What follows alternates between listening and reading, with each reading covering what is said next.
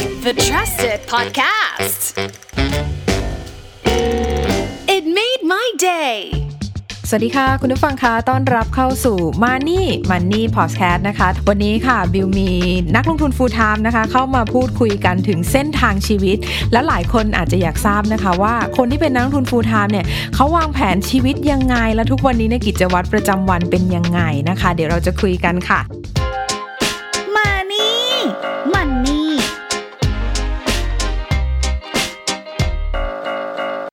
วันนี้คุยกันกับพี่อมรนะคะ โควานิจเจริญนะคะ สวัสดีค่ะพี่อมรค่ะ สวัสดีครับน้องบิว ค่ะ ก็ ครับ ขอบคุณพี่อมรมากเลยนะคะ ที่วันนี้เข้ามาคุยกันมาแชร์ประสบการณ์ พี่อมรถือว่าเป็นนักลงทุน full time อ่าตอนนั้นที่เกษียณเนี่ยอายุ 47 ปีเนาะก็ ใช่ครับ ก็ถือว่าค่อนข้างเร็วนะคะ ในขณะเดียวกันจริงๆพี่อมรเนี่ยต้องเล่าให้ฟังนิดนึงว่าจริงๆพี่อมรก็มีลูกๆนะที่อยู่กำลังกำลัง ใช่ วัย ครับมีทั้งหมด 3 คน สาม ตอนนี้กำลัง คน เรียนอยู่ชั้นมัธยมกันนะ ใช่ ยังอยู่ชั้นมัธยมอยู่เลยนะคะ เพราะฉะนั้นต้องถามย้อนกลับไปนิดนึงค่ะพี่อมรคะว่า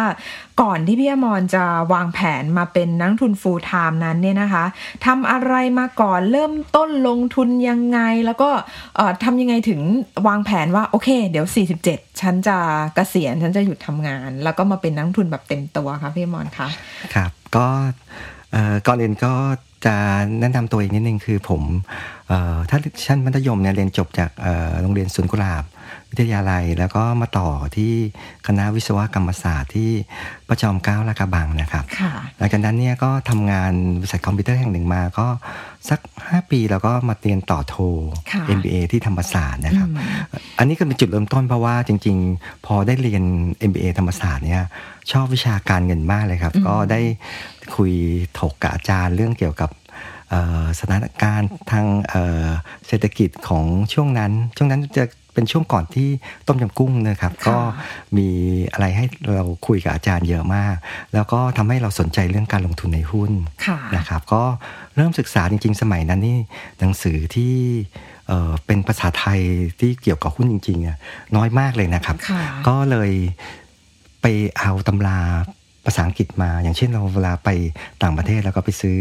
เทคบุ๊กมาอย่างเช่น ของคุณปีเตอร์ลิน คุณปีเตอร์ลินนี่จะเป็นผู้จัดการกองทุนที่เก่งมาก ในสมัยก่อนที่ที่เอ่อเขาบริหารกองทุนแล้วเอ่อไม่เคยแพ้ตลาดเลยนะครับ แล้วก็วิธีการเลือกหุ้นอะไรของเขาเนี่ยก็สามารถจะประยุกต์ใช้กับ เอ่อการเลือกหุ้นในเมืองไทยได้นะครับ อีกท่านหนึ่งก็จะเป็นเอ่อคุณวอร์เรนบัฟเฟตซึ่งหลาย ๆ คนก็รู้จักดี เพราะว่า ค่ะปรมาจารย์ เอ่อ VI ปรมาจารย์ VI เลยนะครับ แล้วก็เขามีแท็กเรคคอร์ดในการลงทุนและได้ผลตอบแทนที่ดีเนี่ยมายาวนานมากนะครับ ค่ะ ซึ่งตอนนี้ท่านเองก็ยังลงทุนอยู่ อืม นะครับ ประกอบกับเอ่อในเมืองไทยเองเนี่ยเราก็มีอาจารย์ที่เราเคารพนับถือนะคะคืออาจารย์นิเวศน์นะครับ ค่ะ ซึ่งเอ่อได้มาเผยแพร่ความรู้ดังด้าน การลงทุนแบบเน้นคุณค่ามายาวนานตั้งแต่น่าจะปีประมาณ 40 ต้นๆนะถึงตอนนี้ท่านเองก็ยังให้ความรู้กับพวกเราอยู่นะค ค่ะ รับซึ่งตรงนั้นเนี่ยก็เราพยายามซึมซับเอ่อความรู้ แต่ว่าเสียดายว่า วิธีการปฏิบัติในการลงทุนเนี่ยสมัยนั้นเนี่ยจะไม่มีการเผยแพร่ ไม่มีการสอนดังนั้นเนี่ยเราก็ยังได้แค่เหมือนกับแนวความคิดว่าเออ VI เป็นยังไงดังนั้นการลงทุนช่วงนั้นก็ยังแบบ เออยังไม่เชิงเป็ เริ่ น มเริ่มต้น แว ลง แว ทุนหุ้นตั้งแต่ตอนนั้นเลยน ใช่ค่ะ พี่อมรตั้งแต่ ใช่ ปีสี่ก่อน 40 อีก ประมาณ ใช่ไหค น่าจะปี 2536คันนี้ ค่ะ โอ้โห 2536 เป็นจุดเริ่มต้น ทีนี้ต้องถามนิดนึงว่า ก็เท่ากับว่าพี่อมรมีมีประสบการณ์ในเรื่องของการลงทุนยาวนานจนกว่าที่จะเกษียณ จริงๆอะเราวางแผนไว้ไหมคะพี่อมรว่าเราเนี่ยจะเกษียณตอนอายุเท่าไหร่ จริง ๆ เรียกว่าเกษียณก่อนกำหนดเนาะ early retire เนี่ยเอ่ออายุเท่าไหร่แล้วระหว่างทางนั้นเนี่ยเรามีวิธีการบริหารจัดการการลงทุนยังไง แล้วมันพอยต์ไหนถึงรู้สึกว่าโอเคเราพร้อมแล้วที่จะออกมาตอนนั้นนะคะ ครับก็เอ่อจะย้อนนิดนึงก็เนื่องจากตอนนั้นเราสนใจเรื่องการเงินนะครับ ดังนั้นหนังสือเกี่ยวกับการลงทุนต่างๆเนี่ยเราก็จะไปหาซื้อมา ซึ่งตอนนั้นภาษาหนังสือภาษาไทยก็พอมีบ้างแล้วเกี่ยวกับการเอ่อจัดการการเกษียณอะไรพวกนี้ซึ่ง ค่ะ หลายๆ ท่านเขียนมาก็ค่อนข้างใช้ได้นะครับ ผมก็ศึกษามาแล้วผมพบว่าเอ่อปัจจัยที่ทำให้เราประสบความสำเร็จในการที่จะเกษียณก่อนกำหนดนะครับ ก็คือหนึ่งก็คือเรื่อง เ เอ่อเงินทุน ค่ะ เงินทุนในการลงอ่าที่เราจะเก็บออมไว้เพื่อใช้ในการเกษียณเนี่ยพยายามก็บอกว่าพยายามเก็บให้มากที่สุดค่ะ อืม ก็คือ ตัวเงินต้นเนี่ยแหละ บ้าน สำคัญ เรายังไม่ต้องซื้อรถยังไม่ต้องซื้อ เออเออ เราชะลอไว้ก่อน ค่ะ ก็มันจะอาจจะมาซื้อตอนแต่งงานก็ได้ โอ้นั่นสูตรนั้นเลย ใช่ ใช่ไหม ค่ะ พี่บอล ใช่ ก็ใช้สูตรนี้เลย ใช้สูตรนี้เลยครับ เก็บให้มากที่สุดแล้วก็เอาไปลงทุนในตอนนั้นเลย ใช่ครับ ยังไม่ต้องซื้อสินทรัพย์อะไรเยอะใช่ ใช่ ไหม ค่ะ คะ ซึ่งตอนนั้นเราจะมีเงินเก็บค่อนข้างเยอะแล้วสมัยนั้นนะครับ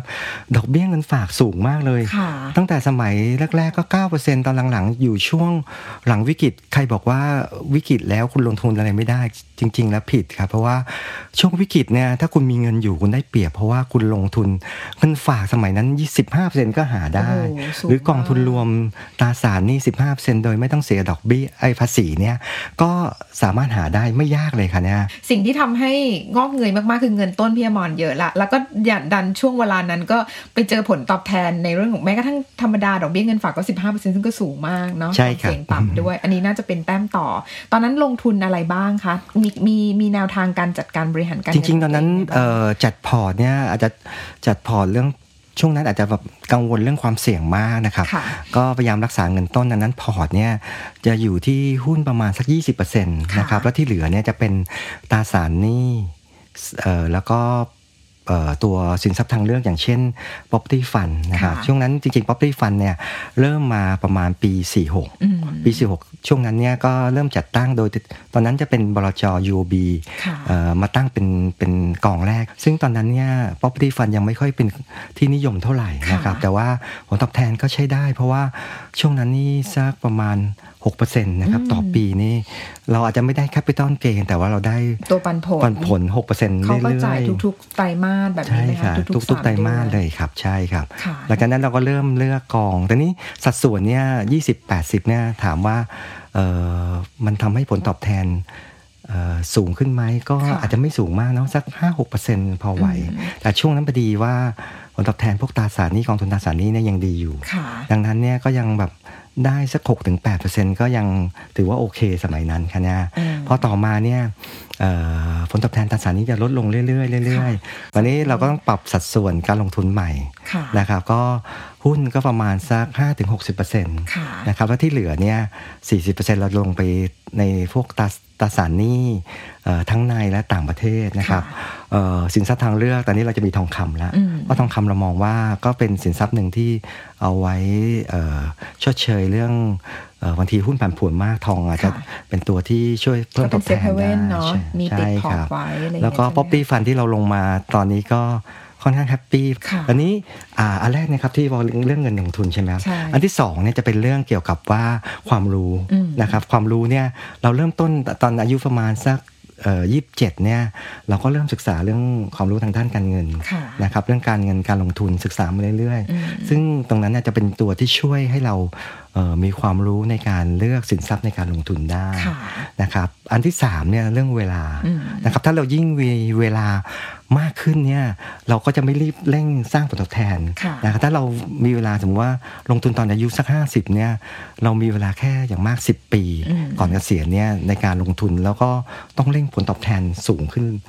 มาก ๆ ถ้าเทียบกับตอนที่เราอายุประมาณสัก 20 กว่าเนี่ย ค่ะ เรายังมีเวลาสัก 5 6 7 8เนี่ยเราก็จะรู้สึกว่าลงทุนแบบสบายใจ แล้วก็ อืม ไม่ต้องไปเน้นเรื่องความเสี่ยงมาก ค่ะ นะครับอันทีสี่4เนี่ยปัจจัยทีสี่4เอ่อข้อที่สำคัญนะเราต้องมีความอดทน ค่ะ แล้วก็มีความสม่ำเสมอด้วยนะครับ คือทำอะไรมาเนี่ยเราต้องมีความสม่ำเสมอ อย่างเช่นเราศึกษาเรื่องการลงทุนแล้วก็ต้องศึกษาไปเรื่อย อืม ลงทุนแล้วก็ต้องลงทุนไปเรื่อย ๆ บางตัวนี่ถือมา 20 กว่าปีก็ยังอยู่ในพอร์ตเลยกันเนี่ย ค่ะ ซึ่งซึ่งแบบบางทีเราก็มองว่าบางตัวซื้อตั้งแต่ IPO เลยนะครับ อ๋อ ตอนนี้ก็ยังอยู่ในพอร์ต ค่ะ ก็คิดว่าบริษัทก็ยังคิดว่ามันมีอนาคตนะครับ สามารถเอ่อสร้างผลตอบแทนให้เราเรื่อยๆ เราก็ยังถืออยู่ ค่ะ ก็ได้ นะครับ เป็นตัวปันผลเข้ามาเนาะหล่ใช่อเลี้ยง ครับ ยาว ใช่ นานมาเลย 20กว่าปี ใช่ งั้นงั้นสี่ปัจจัยเนี่ยทำให้เรามองว่าเอ่อสัก 45 น่ะ ค่ะ เราคิดว่าน่าจะออกมาได้แล้ว เพราะว่าคิดว่าเราจะมีรายได้จากตัว passive income เนี่ย ค่ะ เอ่อพอประมาณที่จะมาเอ่อจ่ายรายเอ่อค่าใช้จ่ายที่เกิดขึ้นแต่ละเดือนได้ ค่ะ นะครับ อ๋อสี่ตัวเนี่ยเป็นจุดสำคัญสี่ตัวไล่เรียงลงมาก็คือ ตัวเงินทุน เงินทุน ใช่ไหมคะเงินทุนก็เป็น เวลา ต้นเวลา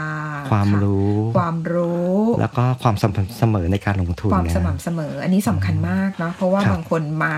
มาเร็วไปเร็วมาบางช่วงแต่อันนี้เราเน้นในเรื่องของการสม่ำเสมอ แล้วก็ทำให้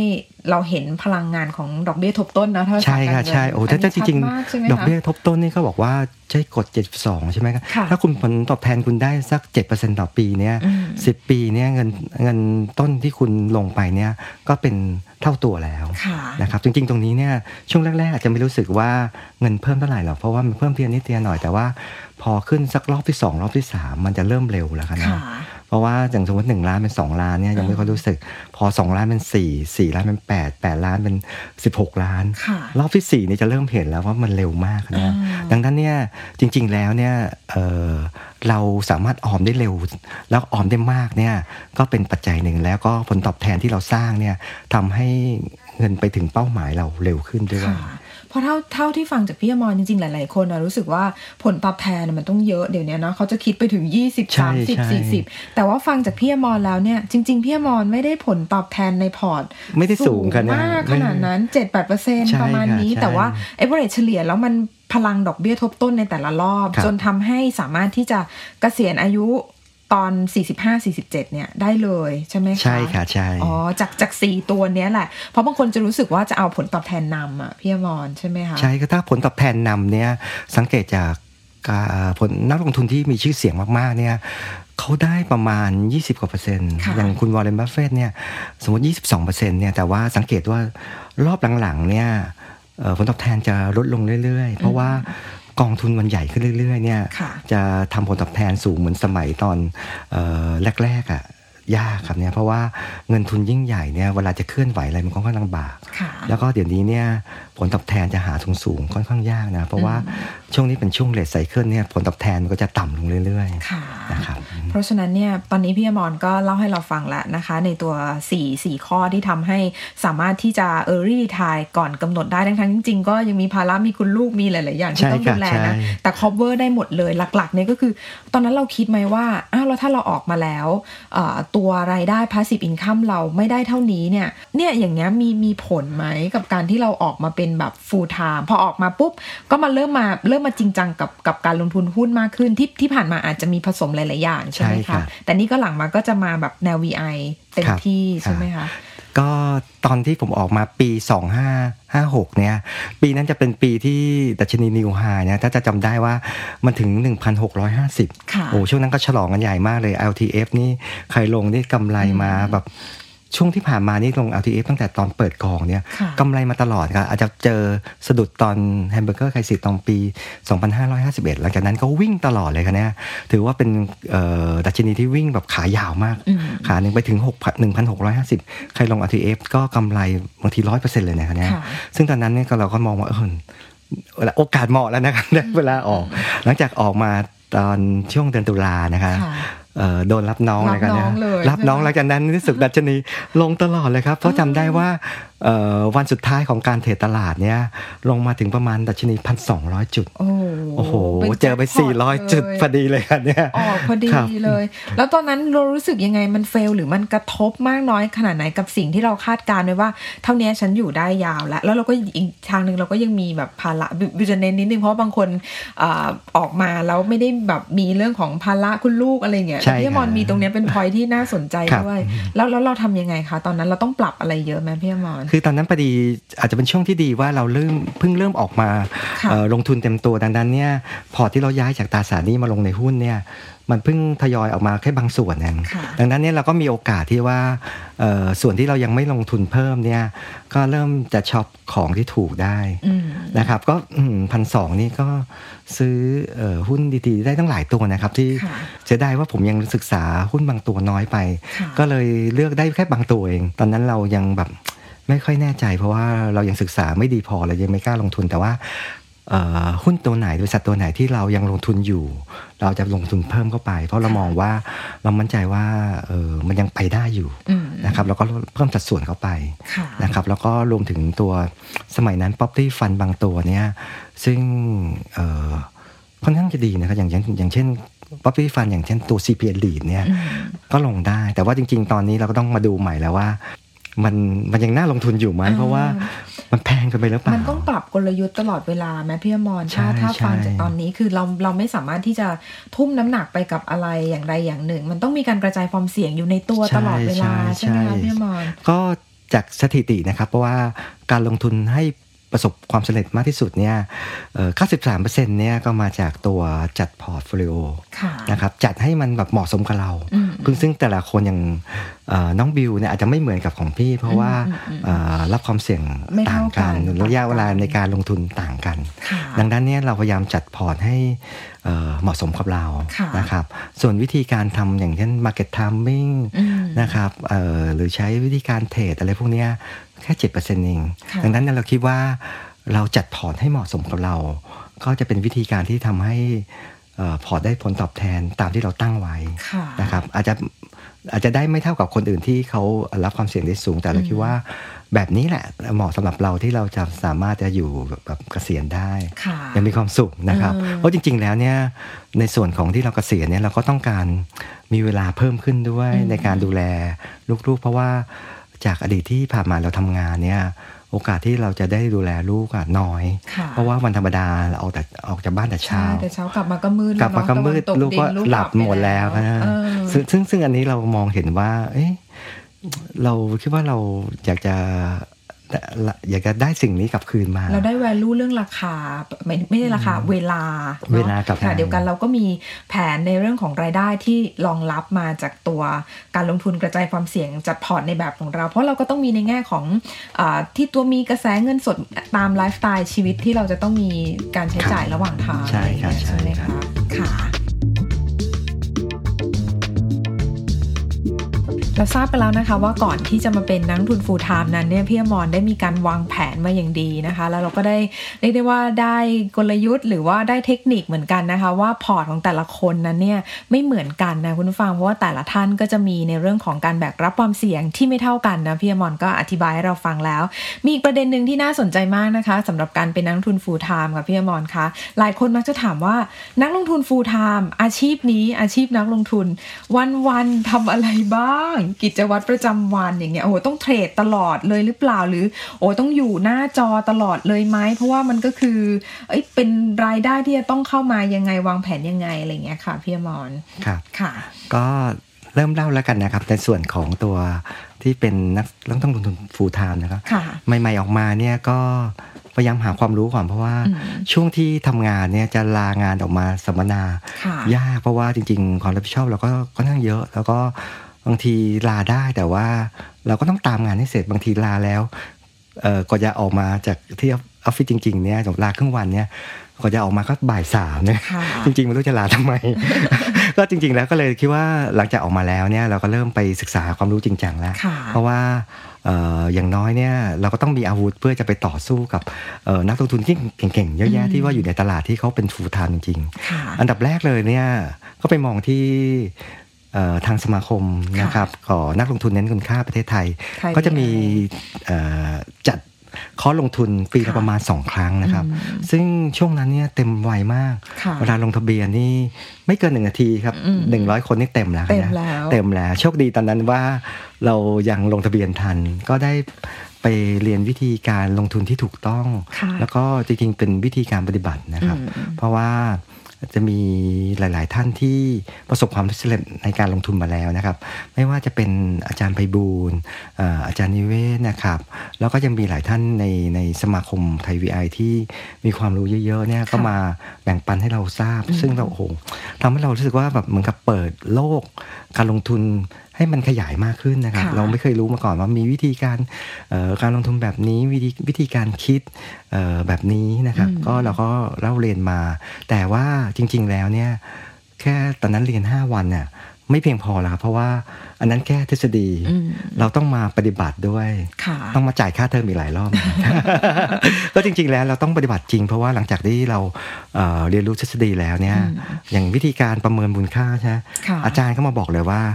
เออที่คุณเรียนมาอย่างอย่างอย่างเคยเรียนการเงินมาใช่ไหม อืม วิชาวิธีดิสอ่า discount cash flow เนี่ย ค่ะ ซึ่งเป็นวิธีที่ฮิตมากของนักวิเคราะห์เอามาใช้เขาบอกว่าจริง ๆ การปฏิบัติเนี่ยเอ่อไม่เหมาะสมเลย เพราะว่าเอ่อมันมีปัจจัยที่เปลี่ยนแปลงเยอะมาก อืม ทำให้ราคามัน สามารถ vary ได้เยอะ ดังนั้นนี่เขาบอกว่าคุณไม่ต้องเรียนเยอะแยะหรอกคุณเรียนแค่เบสิกอย่างเช่นแบบว่าวิธีการดูไพ่ per book value เอ่อวิธีการดู PE ratio ค่ะ PEG แล้วก็วิธีการแบบง่ายๆ พวกเนี้ยทำให้เราสามารถที่จะหาหุ้นที่เหมาะสมในการลงทุนได้ ค่ะ แล้วก็วิธีการที่ถูกต้องมากกว่าเอ่อมากกว่านี้ก็คือจริง ๆ แล้วเนี่ยการคำนวณก็เป็นแบบหนึ่งแต่ว่า วิธีการเอ่อมากกว่านี้อย่างเช่นเราไปศึกษาไฟฟอร์ดโมเดลใช่ไหมครับเอ่อดูความ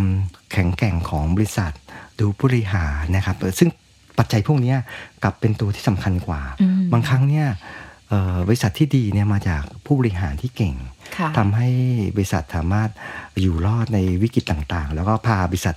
ผ่านพ้นไปได้นะครับ อืม ด้วยดี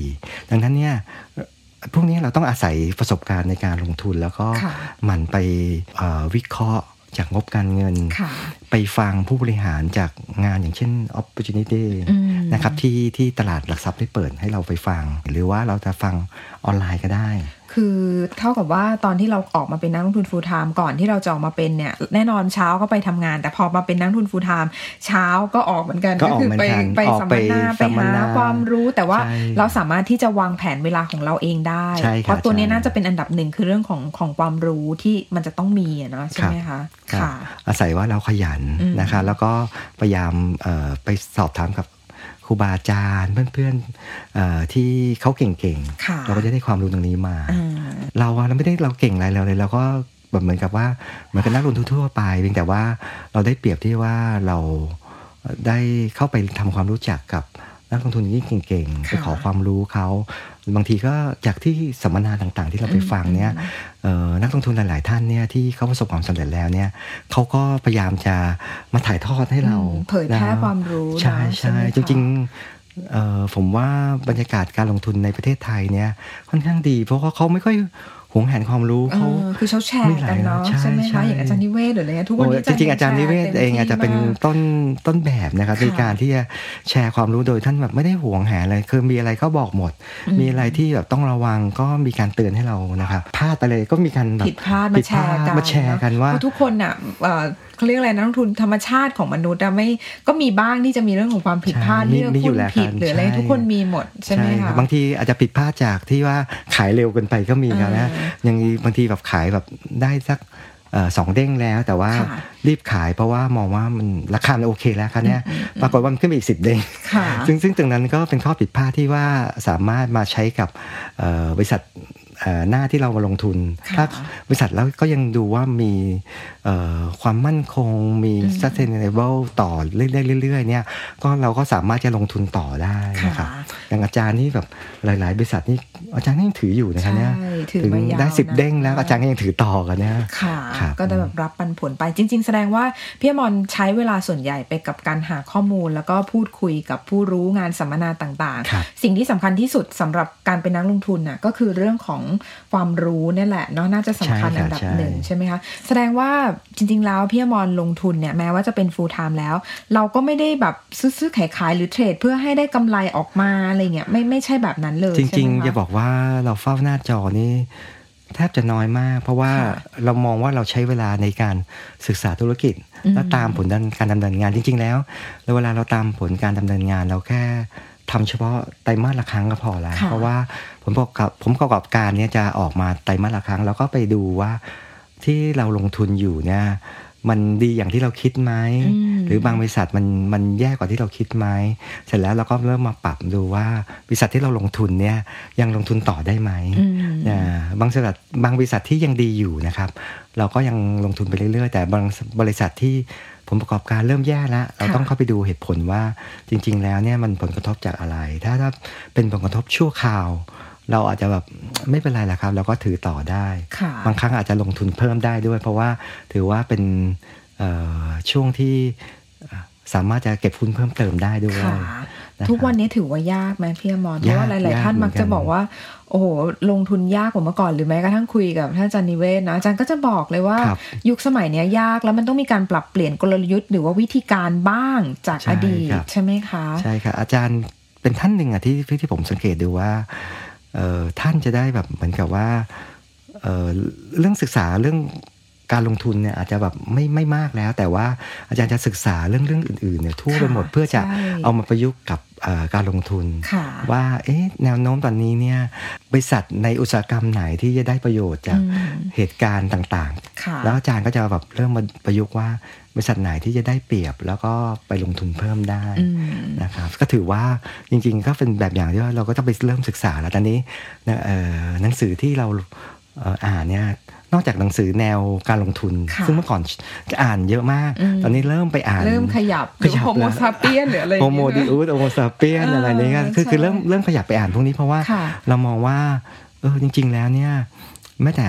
เอ่อคุณวอร์เรนบัฟเฟตเองเนี่ยก็ยังอ่านเป็นนักอ่านหนังสือตัวยงเลยแล้วก็อ่านแบบทุก ๆ แนวเลย แล้วก็คิดว่าน่าจะมีประโยชน์ในการเอ่อลงทุนด้วย ซึ่งจริง ๆ แล้วก็ก็จริง เพราะว่าของพี่เองเนี่ยนอกจากอ่านหนังสือแล้วเราไปฟังสัมมนาเนี่ยบางทีเราฟังเกี่ยวกับเทคโนโลยี เกี่ยวกับอุตสาหกรรมต่างๆ ค่ะ แล้วเนี่ยเราก็เริ่มรู้แล้วว่าอุตสาหกรรมแนวไหนเนี่ยที่แบบบริษัทถ้าเกิดว่าอยู่ในอุตสาหกรรมนี้มันจะได้เปรียบ อืม เราเริ่มจะมาลงแบบเจาะลึกในหุ้นแต่ละตัวได้ ค่ะ ซึ่งจริงๆแล้วเราตอนนี้เราจะไม่มีข้อจำกัดแล้วในการ เออในการ อ่าน ศึ หนั ก งสือศึกษา ษาเมื่อก่อนอาจจะรู้สึกว่าต้องไปดูตัวเลขดูวิเคราะห์ ใช่ มูลค่า ใช่ นู่นนี่ แต่อันเนี้ยมันคือการบูรณาการทั้งหมดรอบตัว แล้วมันมีผลกับเรื่องของราคาพฤติกรรมมนุษย์นู่นนี่อะไรอย่างเงี้ย ใช่อ ใช่ ย่า ไห ง ม พฤติกรรมการของมนุษย์ในการลงทุนเนี่ย ค่ะ ก็สำคัญนะครับ ใช่ เนี่ยนอกจากงบการเงินแล้วเนี่ยเราต้องศึกษาเรื่องพฤติกรรมของนักลงทุนด้วยเราจะได้แบบว่าเรียนรู้ แล้วก็ทำให้การลงทุนของเราดีขึ้นนะครับ นำมาปรับใช้ ใช่ นะ ครั คะ บ สุดท้ายคงต้องถามพี่อมรนะคะว่าสำหรับคนที่เขาอยากจะมาเป็นนักลงทุน full time อะค่ะ ที่เขาอยากจะมาเป็นนักลงทุนเต็มตัวเลยเนี่ยเป็นอาชีพนักลงทุนเนี่ยนะคะ อยากอะไรจะอยากมีอะไรอยากจะฝากเขาไหมหรือว่ามีเคล็ดลับอะไรสำหรับการเป็นนักลงทุน full time ให้ให้มีความสุขประสบความสำเร็จทั้งในแง่ของพอร์ตการลงทุนและในแง่ชีวิตด้วยเนาะชีวิตเอ่อครอบครัวหรืออะไรอย่างเงี้ยค่ะพี่อม าร ครับก็ก่อนอื่นจริง ๆ แล้วเนี่ยหัวข้อเนี่ยไม่ได้อยากให้ทุกคนนะออกมาเป็นฟูลไทม์เพราะว่าจริง ๆ แล้วเนี่ยประเทศไทยยังต้องการเอ่อแรงงานที่มีฝีมือนะครับ ค่ะ มาช่วยประเทศชาติให้ทำให้เศรษฐกิจโตขึ้นเรื่อย ๆ นะครับ ดังนั้นเนี่ยผมว่าช่วงแรก ๆ เนี่ยปัจจัยแรกๆเราพยายามสะสมเงินทองก่อนดีไหมครับ ค่ะ ก็ช่วงแรก ๆ เราสะสมเงินให้ถึงระดับหนึ่งก่อนนะครับ แล้วก็ เราก็เริ่มศึกษานะครับศึกษาเนี่ยปัจจัยที่สองเรื่องความรู้นะพยายามศึกษาไปก่อน จริง ๆ การทำงานเนี่ยเราก็ได้ประโยชน์นะเพราะว่าเอ่อบริษัทเนี่ยก็จะมีวันทำงานอย่างจันทร์ถึงศุกร์ อืม งั้นเวลาช่วงเย็นหรือว่าเสาร์อาทิตย์เนี่ยคุณสามารถไปหาความรู้จากสัมมนา หรือจากการอ่านหนังสือได้ ค่ะ แล้วเราก็เตรียมความรู้เนี่ยไปเรื่อยๆ แล้วเราก็เริ่มลงทุนได้ เพราะว่าจริง ๆ แล้วเนี่ยเอ่อแนวลงทุนแบบแบบ VI เนี่ยไม่ต้องเฝ้าจอ ค่ะ นะครับ แล้วก็สามารถตั้งซื้อตั้งขายได้ก่อนตลาดเปิด อืม จะตั้งล่วงหน้าตั้งแต่เอ่ออยู่ที่บ้านเลยก็ได้หลังจากนั้นเราก็ไปทำงานเสร็จแล้วตอนเที่ยงหรือตอนเย็นก็มาดูว่า อืม ที่เราตั้งเนี่ยเอ่อได้ไหม ค่ะ นะครับก็แล้วก็ตอนเย็นก็มาดูอีกทีแล้วก็ปรับเปลี่ยนตอนเย็นเนี่ยเราสามารถทำการบ้านปรับเปลี่ยนว่าวันพรุ่งพรุ่งนี้เราจะทำยังไงต่อ ซึ่งจริง ๆ แล้วเนี่ยเราสามารถเอ่อทำควบคู่กับการทำงานได้เลย การทำงานประจำได้ ใช่ ใช่ไหม แล้วที่สำคัญเนี่ยเงินเดือนเรายังรับได้ทุก ๆ เดือน อืม นะครับตรงนี้เก็บเงินไว้ก่อนนะครับ ค่ะ แล้วพอเราคิดว่าเงินมากพอเนี่ยจริง ๆ แล้วเนี่ยการเกษียณเนี่ยมีสองเอ่อสองขั้นตอน ขั้นตอนแรกเนี่ยแค่ว่ามีเงินเพียงพอหลังเกษียณแล้วก็ใช้จนถึงถึงที่เราคิดว่าเราอยู่ แบ เรา บวันสุดท้าย วันสุดท้าย ของ ชีวิต อะ สมมติ ซึ่งยากมากเลยนะ เออ พี่อมรเราไม่รู้เลยเนาะ จริงๆเนอะ วันวันสุดท้ายของของชีวิตเราจะเป็นวันไหน ใช่ใช่ ไห สมมติว่าเราตั้งไว้สัก 80เนี่ย อืม เอ่อสมมติเกษียณอายุสัก50 30 ปีเนี่ยเราดูว่าเอ่อเงินก้อนที่เราเก็บเนี่ยเพียงพอไหมถ้าเพียงพอ ค่ะ แค่เนี้ยจบครับเนี่ยเราสามารถออกได้แล้ว แต่ก็ต้องบวกเงินฟงเงินเฟ้ออะไรให้ครบใช่ไหมคะพี่อมรเพราะอนาคต อันนี้คือขั้นแรกแต่ถ้า เออ คุณยังไม่พอใจขั้นที่สองก็คือว่า เงินที่ออกมาเป็นพาสซีฟอินคัมสามารถจะพอกับค่าใช้จ่ายต่อเดือนดังนั้นเงินก้อนที่ออกมาเนี่ยเป็นแบบโบนัสเลยคุณจะไปทำอะไรก็ได้ ค่ะ ก็คือเงินทรัพย์สินที่คุณมีอยู่เนี่ยเพียงพอต่อคบเวอร์ให้กับค่าใช้จ่ายต่อต่อเดือนได้เลย อืม ซึ่งซึ่งหลาย ๆ ท่านนะผมเห็นเนี่ยเอ่อตอนเนี้ยเงินปันผลเขาได้ประมาณปีละล้าน ซึ่ง อืมอืม ครบเวอร์หมดแล้ว cover หมด อันอันนี้อันนี้คือแบบสุดยอดแล้วครับอันนี้ก็ ค่ะ คือมีก็เรียกว่ามีอิสระภาพในการเงินเรียบร้อยแล้ว อืม นะครับ อันนี้ถ้าคุณคุณติดอยู่ใน 2 เงื่อนไขเนี่ยจริงๆเงื่อนไขแรกเนี่ย ก็สามารถออกมาได้แล้วครับ ค่ะ แต่ว่าจริงๆออกมาแล้วเนี่ยคุณอาจอาจจะเป็นที่ปรึกษาให้กับบริษัทต่างๆ ก็ได้นะครับ อืม เป็นที่ปรึกษาเนี่ยก็ใช้เวลาแบบเดือนหนึงก็สามสี่ อืม ครั้ง อืมไม่ นะครับ ค่ะ ไม่ใช้เวลาไม่เยอะแล้วที่เหลือคุณก็บริหารเวลาได้ ค่ะ แล้วก็ช่วยประเทศชาติด้วยนะครับ เออเพราะว่าจริงๆแล้วคุณเข้าไปเนี่ยก็เป็นบอร์ดเป็นอะไรก็สามารถที่จะไปช่วยเหลือบริษัทให้เจริญเติบโตได้นะครับไม่จำเป็นต้องเป็นนักลงทุน full time เนี่ยคุณก็ประสบความสำเร็จในการลงทุนได้ ดังนั้นเนี่ยเราอยากฝากว่า ถ้าเราเหมาะกับแบบไหนแล้วก็พยายามทำให้เป็นเหมาะสมกับเอ่อตัวเอง แต่ถ้าเราคิดว่าเราลงทุนแบบ full time น่าจะเวิร์กกว่า โอเค อย่างน้อยอย่าลืมนะครับ มีให้มีรายได้ cover ค่าใช้จ่ายตอนออกมาก่อน ค่ะ แล้วเราออกไปเป็น full time ได้ อืมอันเนี้ย นะครับ สำคัญมากนะ เพราะฉะนั้นบอกตอบยากเพราะว่าโจทย์แต่ละคนไม่เหมือนกั ไม่เหมือนกัน เนาะ ใช่ครับ เพราะฉะนั้นต้องต้องดูที่ตัวเองเป็นหลักด้วยเพราะบางคนเนี่ยบางเคสก็ออกมาแล้วเอ่อไม่มีปัญหาในเรื่องของเงิน cover แต่ก็ไปมีปัญหาในเรื่องของความเหงาแทน ใช่ ใช่ มีหลายคนเหมือนเออรู้สึกมันมันคนละแบบเนาะ ใช่ full time กับเอ่อหมายถึงทำงาน full time กับออกมาเป็นนักลงทุน full time เอ่อผมว่าถ้าคุณมาเป็น full time แล้วเนี่ยบริหารสุขภาพนะครับ คือออกกำลังกายเนี่ย ค่ะ แต่อย่างตอนเช้าเนี่ยคุณไม่ต้องออกไปทำงานใช่ไหมครับ อืม คุณก็สามารถที่จะไปออกกำลังกายตอนเช้า หรือ ถ้าตอนเช้าไม่สะดวกตอนเย็นก็ได้ทำให้ ค่ะ สุขภาพคุณแข็งแรงด้วยนะครับ อืม จริง ๆ สุขภาพสำคัญนะครับตอนบั้นปลายชีวิตเนี่ยถ้าเราสุขภาพแข็งแรงเราทำให้เรามีเวลา ค่ะ ในการลงทุนได้อีกยาวนาน ค่ะโหวันนี้ต้องขอบคุณพี่อมรมากเลยเนาะที่มาแชร์ประสบการณ์นะคะ แล้วก็เป็นไอเดียสำหรับหลายๆคนด้วยที่สนใจอาชีพนักลงทุน full time แบบนี้นะคะ ขอบคุณมากเลยค่ะพี่อมรค่ะ ครับครับขอบคุณมากนะครับ สวัสดีค่ะ ครับ Money